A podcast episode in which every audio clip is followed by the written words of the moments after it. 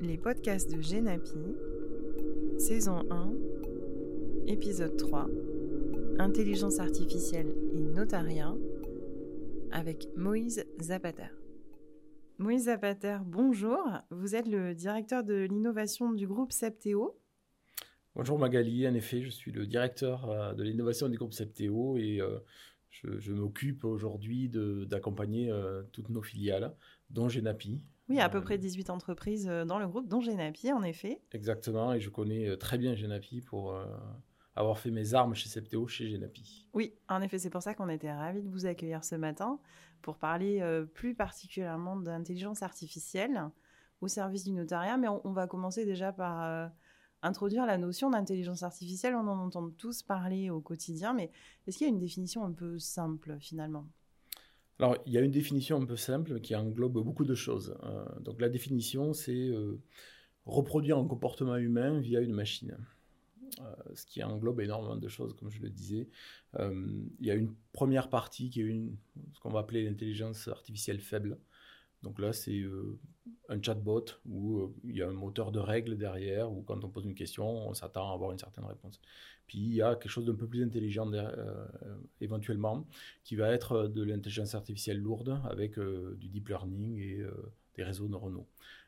ça, c'est une autre façon de voir la reproduction d'un comportement humain.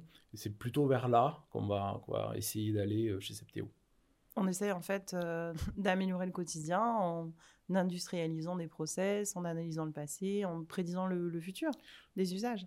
Tout à fait, et c'est toute l'histoire d'un éditeur de logiciels. Donc, euh, pas seulement chez Septéo, mais euh, un éditeur de logiciels est là pour digitaliser un processus métier. Euh, ça a commencé il y a très très longtemps par stocker des documents, par faire de la compta, de la paye, ce genre de choses. Aujourd'hui, on est allé un peu plus loin avec la digitalisation de, processus et d'interactions. on fait de la synchronisation de données intermétiers, euh, là où avant on envoyait des, lettres recommandées. Aujourd'hui, tout ça est digital.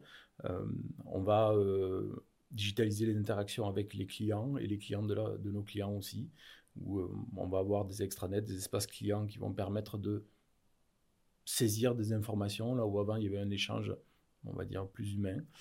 mais on gagne du temps et, et l'étape d'après, celle qu'on vient de vivre là, euh, sur l'année qui vient, de s'écouler. C'est une digitalisation des échanges, y compris vocaux, la vidéo. Euh, donc tout ça, on l'apporte. Et, euh, l'étape ultime, c'est d'ajouter un peu d'intelligence artificielle à, tous ces processus-là. Pour gagner en productivité, en effet. Voilà. Alors justement, qu'est-ce que ça représente l'IA pour le, pour le groupe Septéo? On a vu beaucoup d'acquisitions, notamment assez récemment, dans le mmh. domaine? Alors, chez Septéo, euh, nos clients ont comme matière première euh, des données, des documents. Là où euh, chez d'autres, peut-être, on va avoir comme matière première autre chose. Chez Septéo, on est dans les legal tech. Nos clients, comme matière première, ont des données. Et donc, quand on digitalise tous ces processus autour des données, il arrive un moment où il y a des, des tâches manuelles qui sont effectuées pour saisir ces données et les digitaliser, euh, qui euh, sont extrêmement consommatrices en termes de temps et avec euh, très faible valeur ajoutée. Et donc, chez Septéo, l'IA représente l'étape d'après sur ce, processus qui, est là depuis des dizaines d'années, qui consiste à, digitaliser sans intervention humaine des données non structurées. Qu'est-ce que ça veut dire des données structurées? Non structurées, c'est bah, un papier. Euh, un papier dont on ne connaît pas le contenu et euh, sans qu'un être humain euh, ait à le lire, on, va être capable d'extraire de quel type de papier c'est, qu'est-ce qu'il y a à l'intérieur, et à l'intérieur de, de, de, ces, euh, de ces informations, être capable d'en extraire celles qui nous intéressent. Le nom, le prénom de l'acheteur.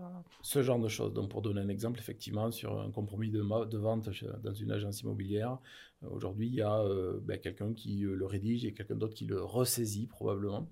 ben là, on va être capable, nous, d'extraire certaines entités sur lesquelles on s'attend à avoir un résultat et donc, c'est euh, un acheteur, un vendeur, un bien, un prix, euh, une adresse, euh, une clause parfois. Alors, ça, c'est un, peu plus touchy, où on va être capable d'aller comprendre le sens d'un paragraphe. il est assez simple de, de, comprendre de quoi il parle. Maintenant, savoir s'il y a un côté plutôt positif ou plutôt négatif, Ça, c'est autre chose et c'est à ça qu'on s'attaque. Oui, justement, c'est une mm. question qui se posait. On, on, voit qu'il s'agit de données un peu structurées, un peu les mêmes, le nom, prénom de l'acheteur, le, taux euh, du, du, prêt. Mais finalement, les études notariales, elles sont euh, très différentes, elles ont sans doute des besoins très différents. Comment est-ce que l'IA peut s'adapter à, à, ça? Puisqu'on a l'impression que l'IA, finalement, c'est l'uniformisation. Alors oui et non, euh, on, peut, on peut voir ça un petit peu. Euh, alors pourquoi on parle d'uniformisation?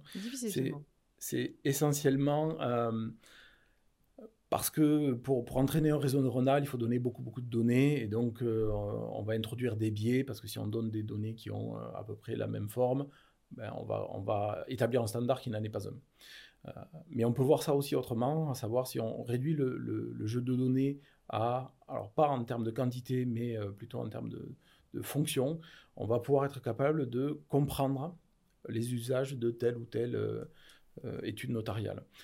pour donner un exemple très précis, en regardant l'historique mm, du processus de traitement euh, d'une vente immobilière, on peut se rendre compte que dans euh, certains, euh, certaines études, on va plutôt privilégier le mail, dans d'autres, on va plutôt privilégier des appels téléphoniques, dans d'autres, on va plutôt privilégier un rendez-vous physique.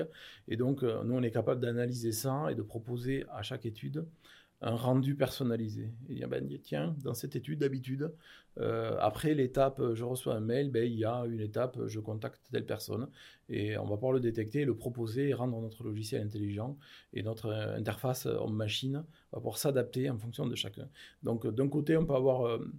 Euh, une appréhension euh, d'un certain nivellement euh, des processus, mais de l'autre, on va aller chercher de l'ultra-personnalisation. c'est le fameux if that then this, c'est-à-dire c'est l'axiome de l'intelligence artificielle, si cela, ensuite cela. Voilà. Donc ça s'adapte à chacun.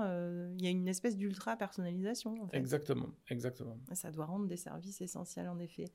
la valeur ajoutée, justement, qu'on essaye de produire en introduisant l'IA pour le notariat, quelle est-elle réellement? La première qui est évidente, c'est euh, faire gagner du temps. Euh, quand on a à lire un document qui fait 200 pages, pour chercher une information, si on est capable d'identifier en une microseconde sur quelle page est cette, euh, information, ben celui qui va avoir à la lire va aller la chercher beaucoup plus vite. Ça, c'est évident. Après, si on est capable de, l'extraire et, de la comprendre, l'information, on peut aussi la saisir de façon automatique et on va éviter énormément d'erreurs humaines. Euh, quelque part. Oui, la productivité, le confort, la sécurité, c'est beaucoup d'avantages. Voilà, et, du coup, euh, pour, pour, chaque collaborateur euh, dans l'étude, plutôt que de passer du temps à faire de la saisie, il y aura toujours un peu de temps de vérification parce que l'intelligence artificielle n'est jamais parfaite. en revanche, elle peut apporter une, de la suggestion, de la classification et une aide. Et donc, le, le, le, le temps consacré par chaque collaborateur va être là pour vérifier, apporter son expertise plutôt que faire de la saisie.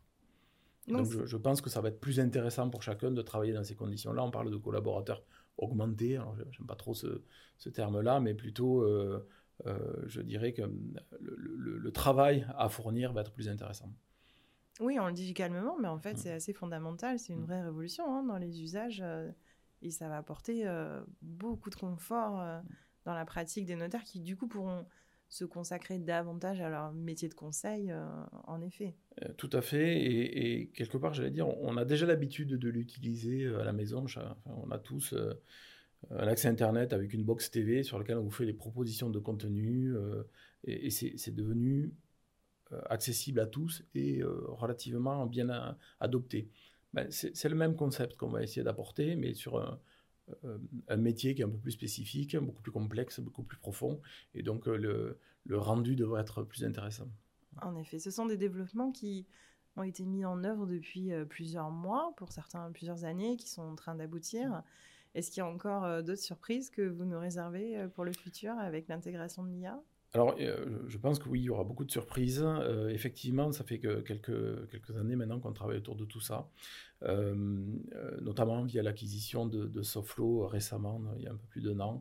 Euh, donc une des sociétés du groupe qui est spécialisée dans l'analyse de, de contenu et de documents, parce qu'on peut faire de l'IA sur plein de choses.